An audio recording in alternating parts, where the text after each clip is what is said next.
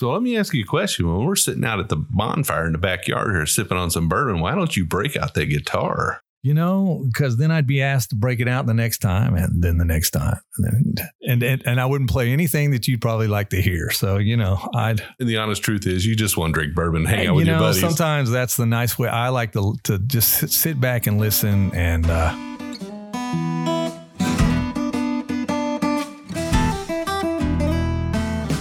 Welcome to another trip down the Bourbon Road with your hosts, Jim and Randy. So grab a glass of your favorite bourbon and kick back.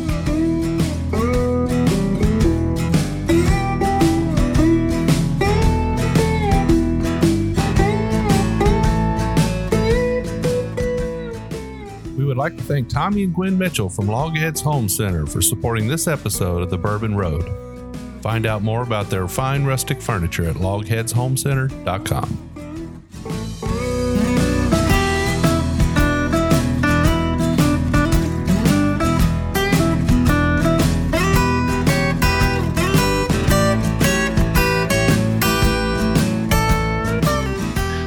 Time recording this episode. I think we bounced a little bit off each other. We had a chance to talk a little bit about why we like bourbon, why we get together from time to time to have a sip of this one or that one.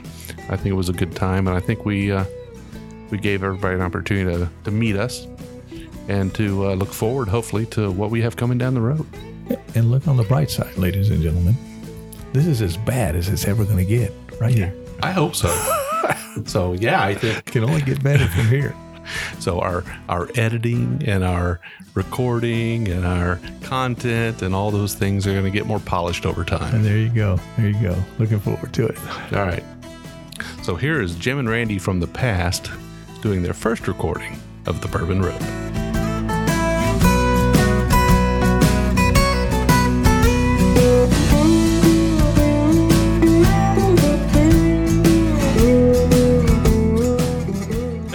And welcome to The Bourbon Road. This is Jim here, and I've got Randy with me. How you doing, Randy?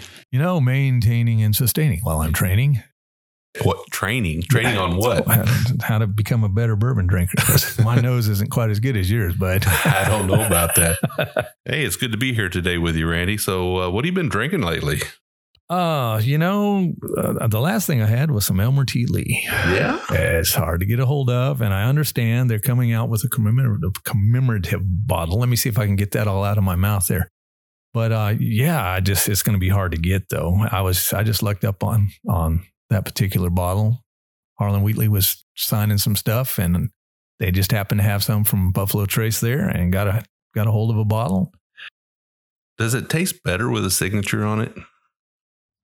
You don't want to open it when a signature's on it, but I don't know that it tastes any better. I had never had any before. Yeah. And people were like, if you can get a bottle, you better jump on it. And you know what? I really am glad I did. Yeah, I've had some Elmer T, and I've always enjoyed drinking it. It's a fantastic bourbon. Very good friend of mine gave me a bottle once. Did he? Yeah, he did. Well, all right. Well, thank you, Randy. You need to make sure you remember him at Christmas. I will. So you've been drinking Elmer T lately. You know, I've been drinking some Wild Turkey 101. Going back to the basics, sorry. Back to the basics. You know, when I was a young buck, and I won't talk about how young I was, but when I was a young buck, Wild Turkey was kind of the go-to. It was what we drank. It was that and Jim Beam. But it just seemed like in my circle of friends, it was Wild Turkey. And, we would drink it with Coke, because that's kind of what you did. I had a boss who would not drink it with anything other than if he had to do 7-Up, he would, but it was mostly time. It was Sprite. He was going to mix it with some Sprite, and he was good at that. Well, I grew up in a Coke family, so my dad said, "I don't ever want to see you out in town drinking anything but a Coca-Cola." He said, "You'll just get me in trouble." He was highly placed in the Coca-Cola company. Ah, I gotcha. So when it came to time to drink bourbon, Wild Turkey and Coke. Gotcha. Because that was the way I rolled, so that was good. So anyway, what have you been up to lately, Randy? Oh, man, all kind of stuff. I've been trying to see what I can do about finding celebrity judges for the National Art Contest for the nonprofit, that I help with there. And been recording some gospel, so my brother can do a song for Easter, you know. That's right. A lot of our listeners might not know that you're a musician. Well, let's not throw that term around too much. We try. We do play a little music. I do have some friends that have actually made it, and I'd like to give them a shout out. Kaylee Hammock I worked with when she was a teenager, and she's now opening for John Pardee, and Dierks Bentley has a song called Family Tree that's on its way up the charts. So if you want to check her out at some point, Kaylee Hammock. And then Brent Cobb, I played with a lot of the same musicians he did from the same area, played some of the same places he did, and he's opening for Chris Stapleton nowadays. So hopefully I get a chance to see Brent when he comes to town here shortly. He's going to be playing at Zanzibar's there at the end of March. So yeah, we're going to try to go check that out. So let me ask you a question. When we're sitting out at the bonfire in the backyard here sipping on some bourbon, why don't you break out that guitar? You know, because then I'd be asked to break it out the next time, and then the next time. And I wouldn't play anything that you'd probably like to hear. So, you know, And the honest truth is you just want to drink bourbon, hang out with your buddies. Sometimes that's the nice way. I like to just sit back and listen, and that's kind of a nice thing to do. So... you know, everybody's got their daily drinker. Everybody's got that bourbon, that go-to bourbon. What is yours?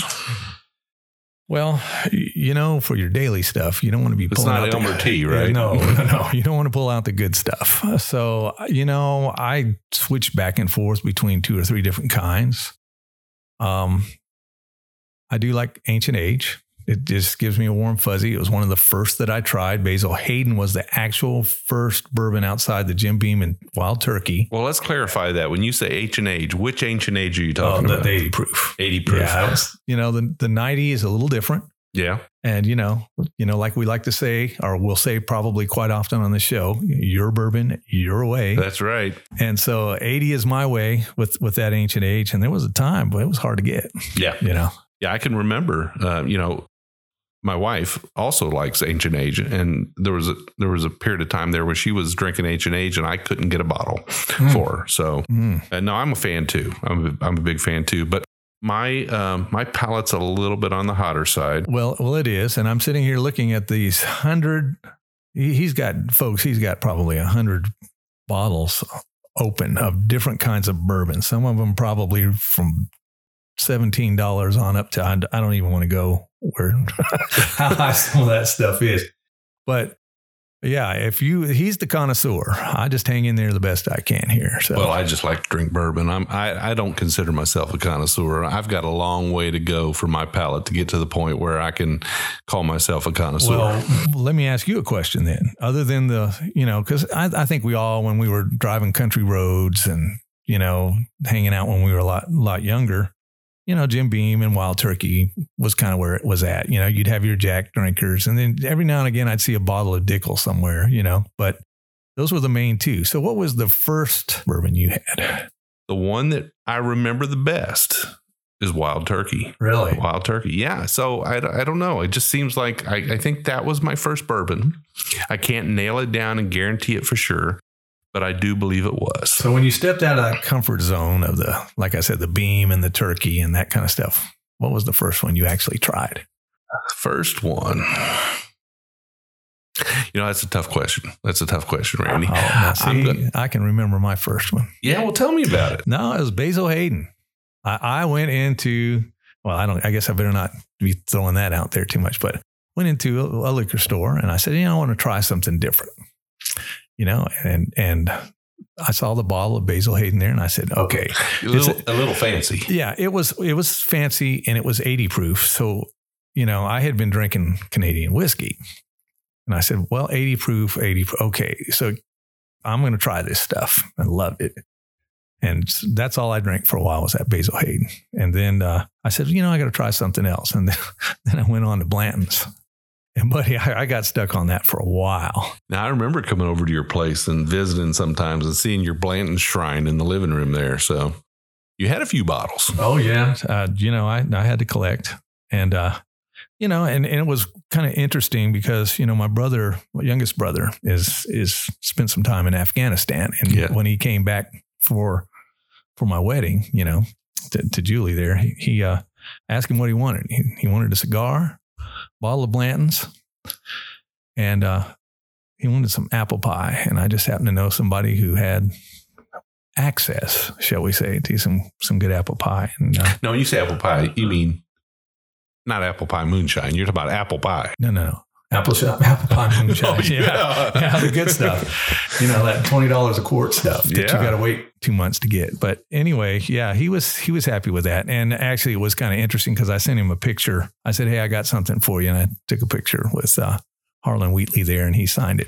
Oh, that's awesome. Because, you know, Harlan's all about the vets, at least, you know, I knew he was. So absolutely. Yeah, that was kind of interesting and fun there, but that's great. Bland's was the second one I went to. And after that, it got crazy. Yeah. So I'm guessing you don't drink Blanton's every day anymore. I mean, no, not every day, but it's still one of my weekenders. Yeah. On occasion, you know, it is a weekender for me because during the week, you just grab a glass of something, just kind of relax. You know, because one of the things we want to talk about here in Kentucky is the lifestyle. Right. You know, and after you put in a day, it's nice to get in, you know, pour you a little glass of what I call that sunset, because you start getting the ambers and the beautiful colors when it hits the light. And it's kind of like watching a little sunset there. So you get a little liquid sunset in that glass and kind of relax for a little bit. Well, a lot of our listeners might not know this, but Randy, you and I both live on or around the Bourbon Trail. Oh, yeah. I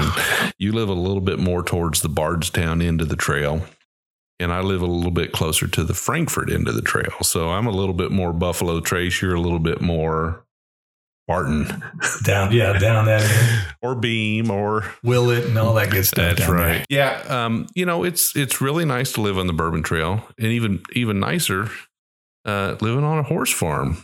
We both have horse farms, Randy. Yeah. You know, Kentucky, what is Kentucky known for? You know, they're known for horses and bourbon and bluegrass music.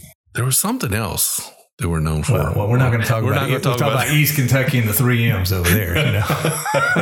Moonshine being among those. But anyway. So, you know, it's great living this lifestyle. I love sitting out back on the porch and looking out over the pasture and having the horses out there and having a glass of bourbon in my hand and talking with a good friend like you. I got you. It definitely sets the mood. Well, and one of these days when we have some time, probably not this episode, but, you know, I need to get into the whole family history of why this is so apropos for me to be back in Kentucky right off the Bourbon Trail. And, you know, I'll have to tell you the story sometime about my great-grandfather from Western Kentucky who was a moonshiner there and kind of got run out of state by the feds. And so, you know, it's kind of apropos. I end up back here right off the Bourbon Trail. So I want to hear more about that, but let's not do that this episode. Yeah, right. We won't get to that yet, but we'll get to that sometime. So one of the things that, you know, we want to make sure our listeners understand is that, you know, we're more about the lifestyle of bourbon. We're more about the culture of bourbon. Randy and I, we're living the dream. I mean, I believe we're living the dream, my friend. How great is it to be just literally a 20-minute drive from, you know, 95% of the bourbon in the United States? We can go to any one of these distilleries any day and visit the gift shop and take a tour and buy some good bourbons and go back and sit on our back porch and watch our horses run through the pasture and sip on some bourbon and listen to some good music. And what that's the dream, right?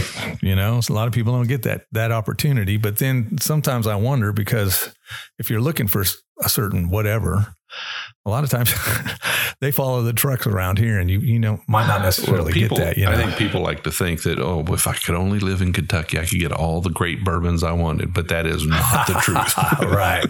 That is not the truth. We actually have just a few Kentucky-only releases that we can get our hands on, but for the most part, we have such a huge bourbon following in Kentucky that it's hard to get anything that anyone would consider a unicorn. You just can't put your hands on it. Right. So, well, you know, and I read something the other day that I thought was interesting. You know, the Japanese have been following bourbon since the 1800s. Yeah. You know, and so you know that they've bought out different ones, but I didn't realize that their, I guess you could say, love affection with bourbon went back so far, you know? I had no clue. Yeah. You know, it's now an international thing. It's not just Kentucky or the United States. It's gone international. Yeah. Bourbon's worldwide. There's no doubt about it. You know, one of the things we want to make sure we do on the Bourbon Road show is we want to make sure that we we introduce our listeners to a lot of people who are kind of tied to this lifestyle. Now, does it mean they work in the bourbon industry? No, not necessarily. We want to bring people into this show who elevate the bourbon lifestyle. Things that, if it makes bourbon better or the other way around, right, then we want to talk about it. So, and you know, like I've said before, it's interesting. I was looking in the closet the other day, and I had Carhartt and camouflage on one side and a tuxedo and doctoral regalia on the other side. And I'm sitting there going, bourbon's a lot like that. It's everything from A to Z. And that's the bourbon lifestyle. It doesn't have to be one particular way. Your bourbon, your way. And hey, whatever works for you. So let me ask you a question, Randy. Let's get away from bourbon for a second. Okay. Let's talk a little bit about music. Oh, okay. So who do you really like to listen to? Well, no, like I said, right now, just because I know them or have been in the same area and made music in the same places is right now I'm checking out Kaylee Hammock's. The Rolling Stone said, she's got a voice that can move mountains. So that's pretty good from Rolling Stone. And Brent's been in the industry for a while. He's written stuff for Jason Aldean and Oak Ridge Boys. And, man, I can't even list all of them. And so, I'm just checking out their stuff there. I'm a classic rock guy. Yeah. When I start working on mine, it's probably going to be more country. And like I said, Easter's coming up, so I'm working on a gospel song, so I like listening to all kind of stuff. We were at a Toby Mac concert here a couple of weeks ago, and I didn't think the Christians could rock like that, but I've seen quite a few shows, and man, their light show was, Toby Mac's light show was out of this world. Now you play the guitar? I have two or three different instruments, guitar mainly, yeah. Acoustic and electric. I like to go between both of them, so. So, folks, if you don't know, you can imagine who's doing our mixing. Don't say that. What if they don't like it? Man, that guy sucks. Well, anyway. So, for me, you're a blues guy, aren't you? I'm a blues guy, but, I also go Southern rock. I like them both. Gotcha. So, and a lot of stuff in between. I love to listen to Johnny Lang and Joe Bonamassa, Bourbon and Beyond. What an awesome thing. Oh, I would like to go this year. Yeah. They've got some really good talent on the roster, and, it's just a good time. I went to the first year, and then the last year I was actually in San Diego for a conference, and I wasn't able to go, but of course it got rained out and it was a big mess, right. But, I would go every year. I will go every year that I can anyway. At least one day of the weekend anyway. Huh? So they've moved it this year. It looks like Bourbon and Beyond is going to be at the fairgrounds instead of down at Champions Park. So I think we've got a better chance, if there is rain, of it being a reasonable day. Right. So that's good. That's good. I like that. So, Randy, we have been chatting for a while here now, and we have not had our first pour. See, I think that's where we messed up. Yeah. Because really the pour should happen before we do all this, I would think. We did have a couple of drams of Elmer T before we started. Guilty as charged. Well, anyway, so what we're going to do here is we're going to entertain our first pour. And it's kind of a format of the show. We're going to do two pours. The first pour is going to be, typically, if we've got a guest, the first pour will be something that we have brought to the show. You and I have brought to the show, and we're introducing that to our guest, and we'll drink together, and we'll talk and have a great time. And while we're sipping on the first pour, and then second pour is going to come to about the halfway point of the interview. And that will be something that our guest has asked that we bring, or they bring to the show. And they want to introduce us to. I think that would be fun to see what they hook us up with. Yeah. You know what I mean? No. They may come up with something that we've never even thought of. No. I think there should be some ground rules. I don't know. But what happens if it's a Irish whiskey or a Scotch? I guess we just need to smile and be happy. Well, now, I was teasing one of my wife's bosses. And he's a Scotch drinker. And I said, well, you know what Scotch is? It's nothing but leftover bourbon. They send the barrels over there and they throw the Scotch in the bourbon barrels. And I said, it's just leftover bourbon. It's all Scotch is. He did not like me so well. No, we have to have a lot of respect for our brothers in the Scotch world.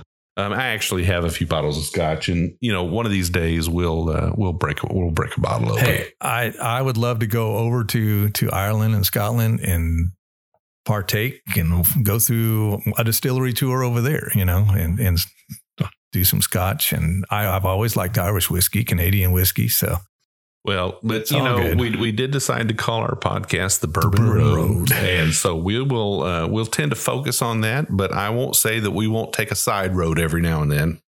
Fair enough. Hey, I'm game.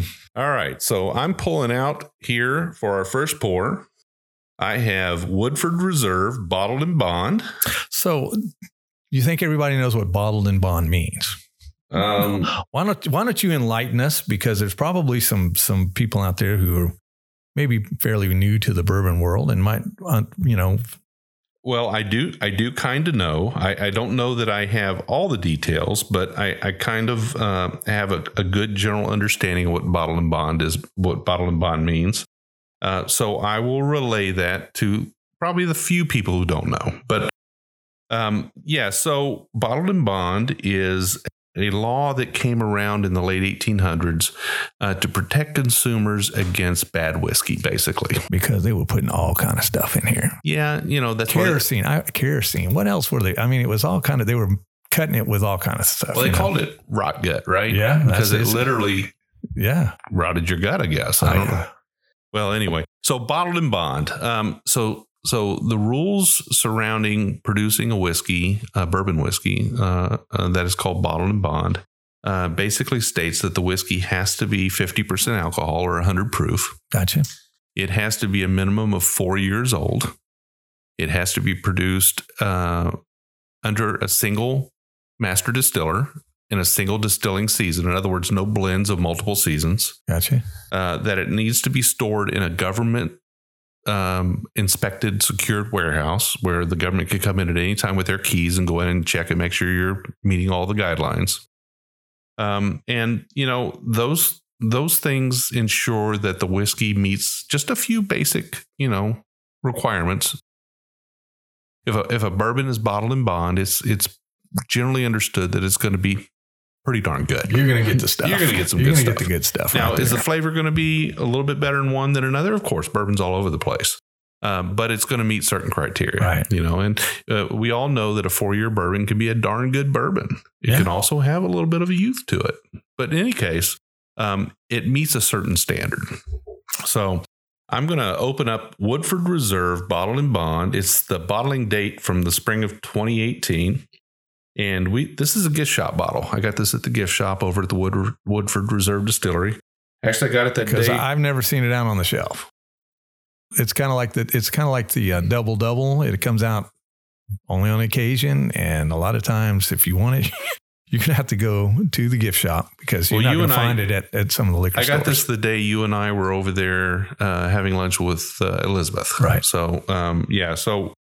This is something I've been wanting to try and had a chance to try it. And you know what? I hadn't opened it until now. So it, and, hey, you know, looking forward to it. Let's do it. I'm going to pour a little bit for you here, Randy. I'm not going to be stingy. I'm going to give you a generous pour. Oh, I'm sorry. And a little bit for myself. Yeah, that's Woodford. All right. And, you know, Woodford Reserve is a good, well-rounded bourbon, typically. I mean, I love drinking it. And you know, as I rotate stuff in and out, Woodford hits my daily, you know, you talked about the daily. Yep. Woodford's one of those, one of my wife's favorites, too.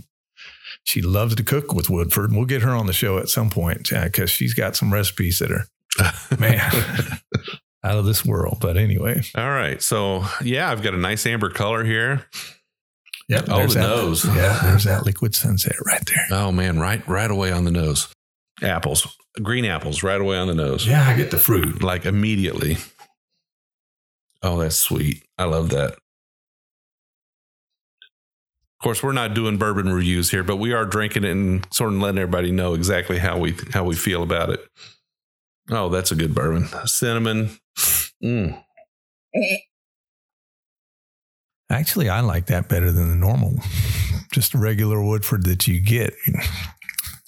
That's unique. Yeah, I didn't spend too much time on the nose before I took a sip. That's a good bourbon. I like that. And I usually defer to Jim on most of this stuff here. My sniffer is not quite as good as his. You know, I'll taste some of the different stuff, but remember, it's your bourbon your way, so he's going to get a little more out of it than I might. But that doesn't mean I don't enjoy it.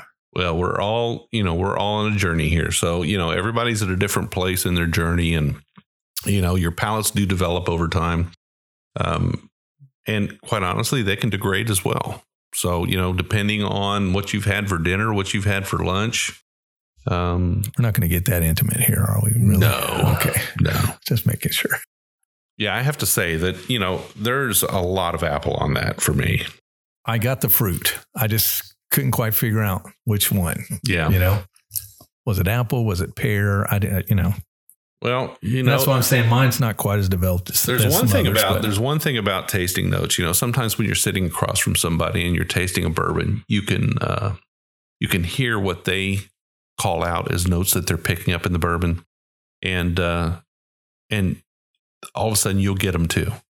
Now, that doesn't mean you're being influenced. I'll be honest with you. I don't think it means you're being influenced. I think it means that you're being able to now identify those. Because if it wasn't there, I don't think you'd pick it up. If somebody says, I'm getting pickle in that bourbon, and you're not going to say, yeah, me too. You know, it's just a matter of, you know, sometimes you just can't quite put your finger on it. Yeah, like the cinnamon. Yeah. You know, I got a spice, but I wasn't sure which one. Mm-hmm. You know what I mean? Was it nutmeg? Was it what was it? You know, when you take apples and cinnamon together, what a great combination, right? This is apples and cinnamon all day long to me, both on the nose, apple pie, both on the nose and on the palate, right? And sometimes it'll fool you. You know, you go one way on the nose and you go, But I love the finish on this one here. I think the finish is actually it's a little better than normal Woodford to me, medium to long. Yeah, medium to long. So, I'm very impressed with this bourbon. I wish I could get it all the time. Yeah. Chris, Elizabeth, y'all did a good job. Yeah, it's good stuff. So I will definitely, on this one, try to have it in my bar. This is good stuff. I enjoy it. You know what this one would be for me is a good Christmas bourbon. Yeah. You know what I'm saying? At that particular time, I could see this being a great in a hot toddy. So no, you laugh, but you know that time of year because you got so the apple. You're gonna put some apple cider in there. You could do that, or you know, just honey. Yeah, you know, a little lemon like they do the normal hot toddies. But that kind of brings me to another question. Yeah. So how do you actually drink your bourbon? Well, normally I drink my bourbon neat in a Glencairn. Do you? Yeah. Okay. And I do that when I'm with you. Right. And I'll do that out because it's cheaper. But normally I like just a couple of little small cubes and then about 40 seconds to a minute, somewhere right in there after it's been sitting in that ice, the water does something that kind of releases something in the bourbon. Yeah. And to me, that's perfect right there. Somewhere between 40 seconds and a minute. Now, if I could take the ice out, I would. At that point, but it was just enough. That's my favorite way. Yeah. I love it neat. This is great. Mm-hmm.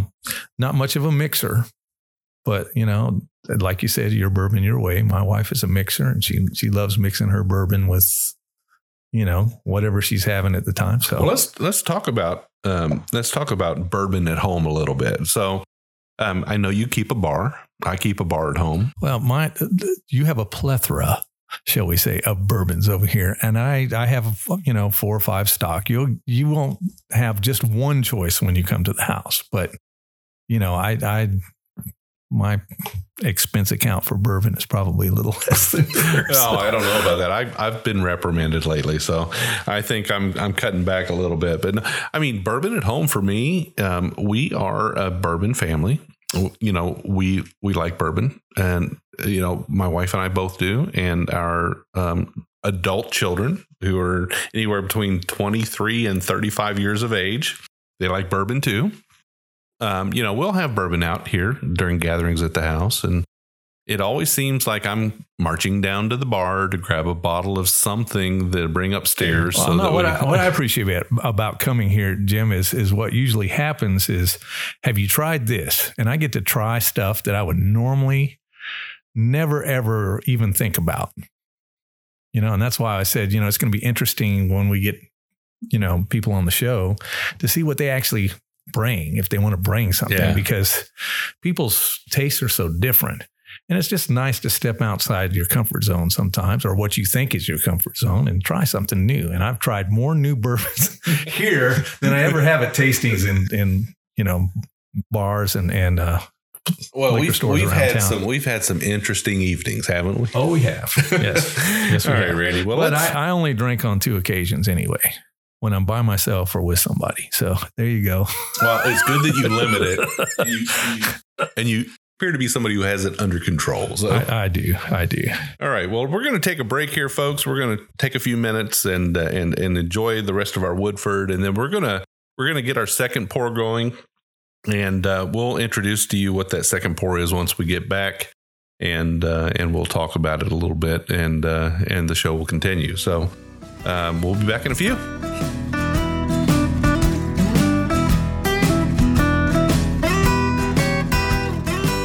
I'd like to thank Tommy and Gwen Mitchell from LogHeads Home Center for supporting this episode of The Bourbon Road. LogHeads Home Center, nestled in the hills of Kentucky, is an industry leader in building handcrafted rustic furniture. Family owned and operated, they take pride in offering only the very best for their customers. The LogHeads, and that's what they like to call themselves, are skilled woodcrafters who are passionate about creating rustic furniture for people who appreciate the beauty of natural wood. Owners Tommy and Gwen don't just sell the rustic lifestyle, they live it. And you can be sure that LogHeads furniture will always be handcrafted in Kentucky by artisans who embrace the simple way of life. LogHeads rustic furniture is made from northern white cedar, a sustainable wood that's naturally rot and termite resistant. Its beauty and quality will add warmth to your earthy lifestyle for generations to come. Be sure to check out everything they have to offer at logheadshomecenter.com. And while you're at it, give Tommy and Gwen a shout on Facebook or Instagram at LogHeads Home Center.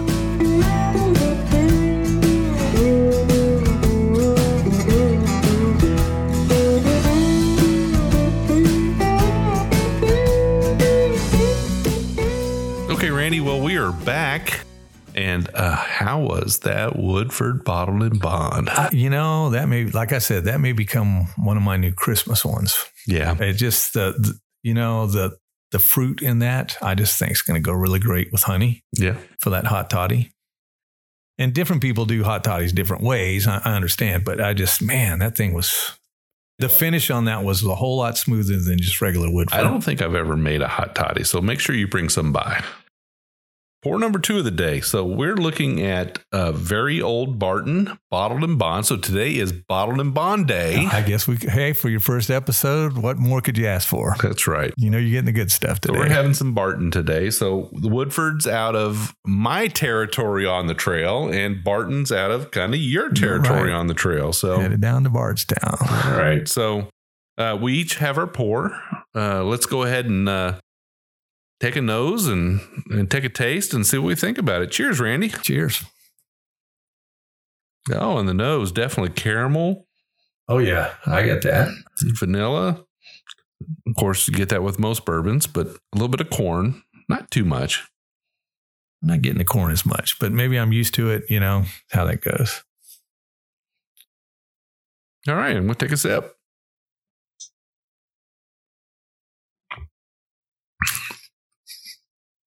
Oh, yeah. Oh, yeah. Definitely The caramel comes through on the palate, too. A little bit of dark fruit.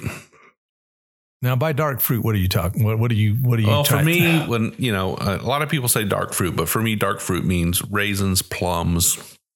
I get a lot of raisins in this one, actually. This one's a little more raisiny, I think. But it's almost like I'm getting a spice in there. I'm not sure what I'm getting. Yeah. What spice am I getting in there, Jim? I don't know, Randy.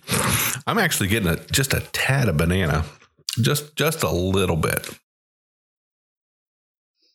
I'm still on the spice. Sorry, you are the guru of bourbon knowledge, so I'm going to defer to you on that one. Yeah, there, but no, I mean, I don't know. I don't know what spice I'm getting. It definitely has a little bit of rice spice to it, but I don't know. I can't put my finger on it. But I do know I like this one too. Now how many years has this one been aged? That would be 6 years, huh? Well, it's got a number 6 on it. I don't know if that means 6 years. Honestly, if it means 6 year, I would say I don't know. I would just say I don't know. In order to be a bottled and bond, it has to be at least 4. I would say flavor wise, the amount of oak character I'm getting out of this, I would say definitely, probably at least 6. But they're not age stating this. It just has a number 6 on it. It says 6 crafted. I don't know exactly what that means. I didn't go to the website before we aired, before we recorded this session. So I'm not sure, exactly what they claim. Very Old Barton is very good to me. Yeah, I like that.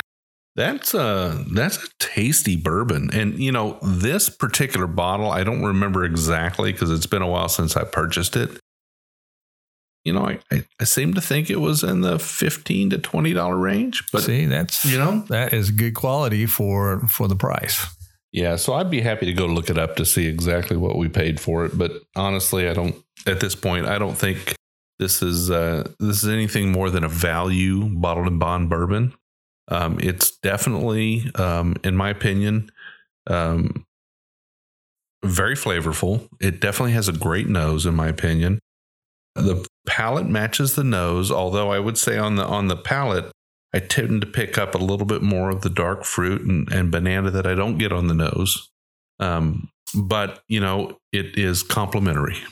And folks, I'm still stuck on the spices. Well, there's what? Spice in there somewhere, and I can't. And that bothers me. I cannot put my finger on what it is. It's not cinnamon. I don't think it's cinnamon, but maybe it is. I don't know. You know what? Here's what I suggest, Randy. Take this bourbon home with you. Oh, geez. Here we go. Or take a sample of it home. And then go to your spice cabinet.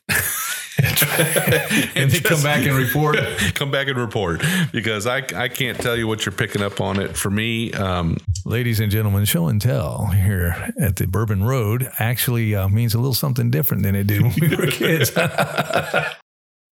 The finish on this is actually lengthy. I mean, it's sticking around. It sticks around for a bit. It's sticking around. It's definitely a sweet finish. But the that middle part to me was what was so great. It's bold. A little for the price. A little ethanol-y on the finish, but it's not off-putting. I mean, I like it.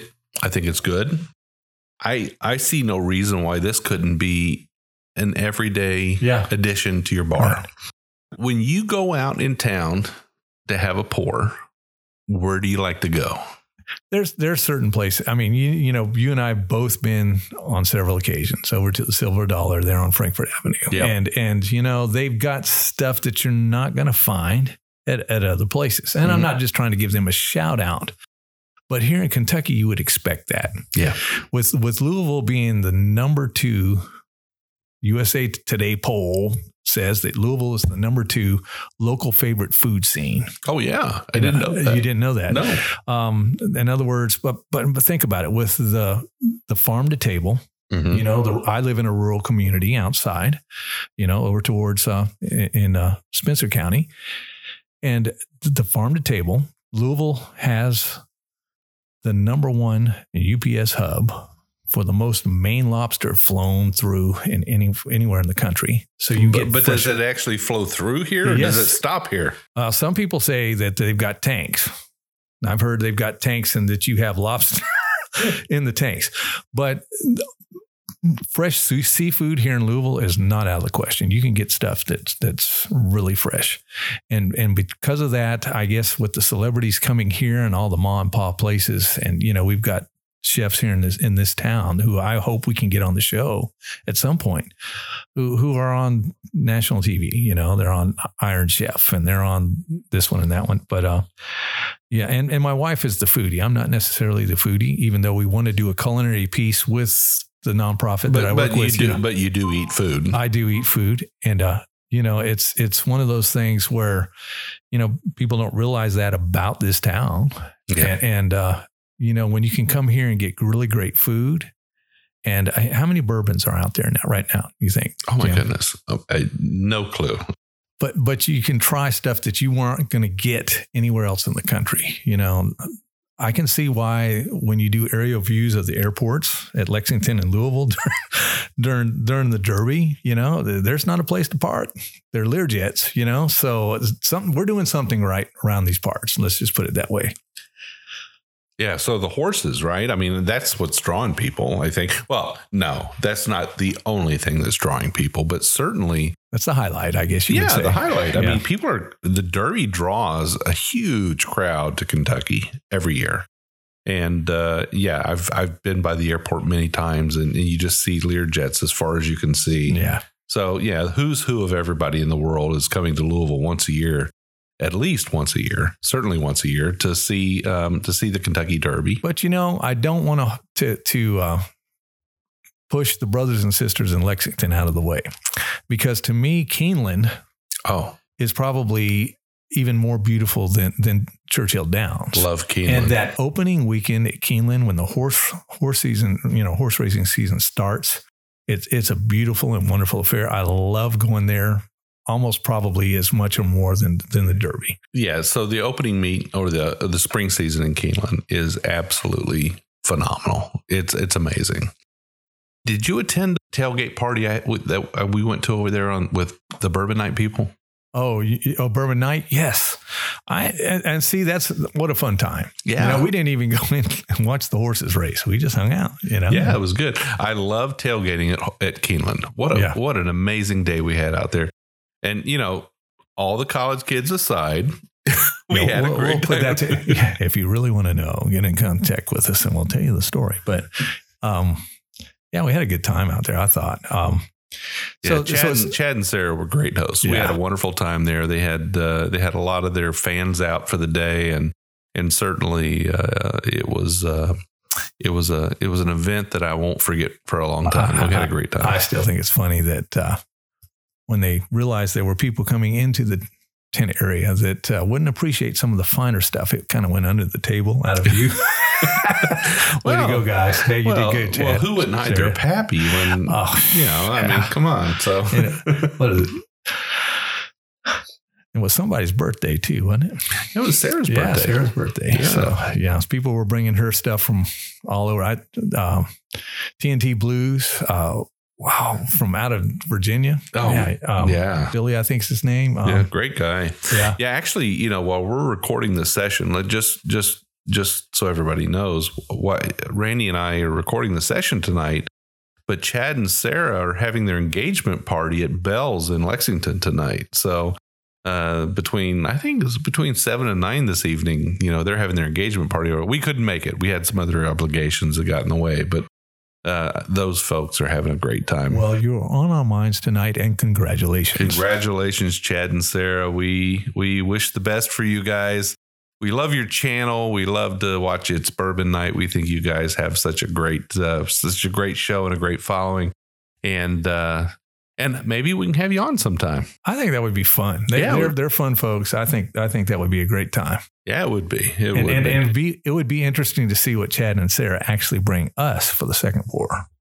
Well, Randy, we've had a great time talking here, and you know we've enjoyed a couple of really good bourbons. I think that certainly the Woodford Reserve Bottle and Bond is a thumbs up for me.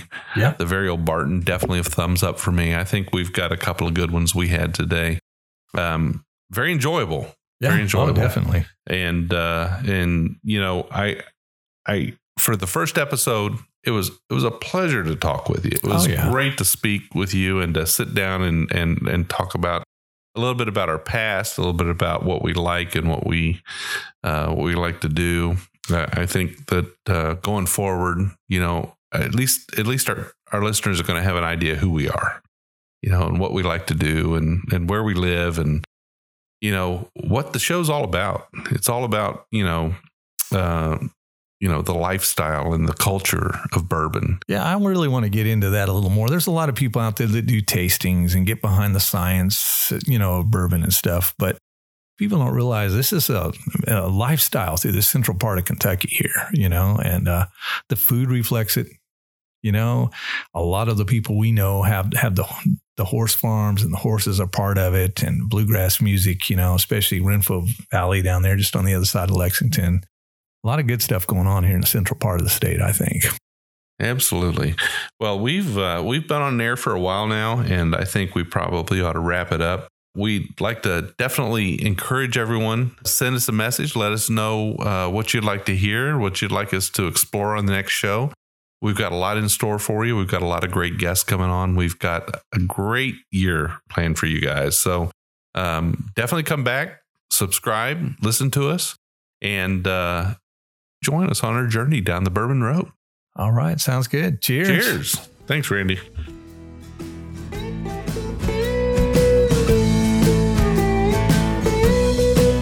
We do appreciate all of our listeners, and we'd like to thank you for taking time out of your day to hang out with us here on the Bourbon Road. We hope you enjoyed today's show, and if so, we would appreciate if you'd subscribe and rate us a 5-star with a review on iTunes. Make sure you follow us on Facebook, Twitter, and Instagram at The Bourbon Road. That way you'll be kept in the loop on all the Bourbon Road happenings. You can also visit our website at thebourbonroad.com to read our blog, listen to the show, or reach out to us directly. We always welcome comments or suggestions, and if you have an idea for a particular guest or topic, be sure to let us know. And again, thanks for hanging out with us.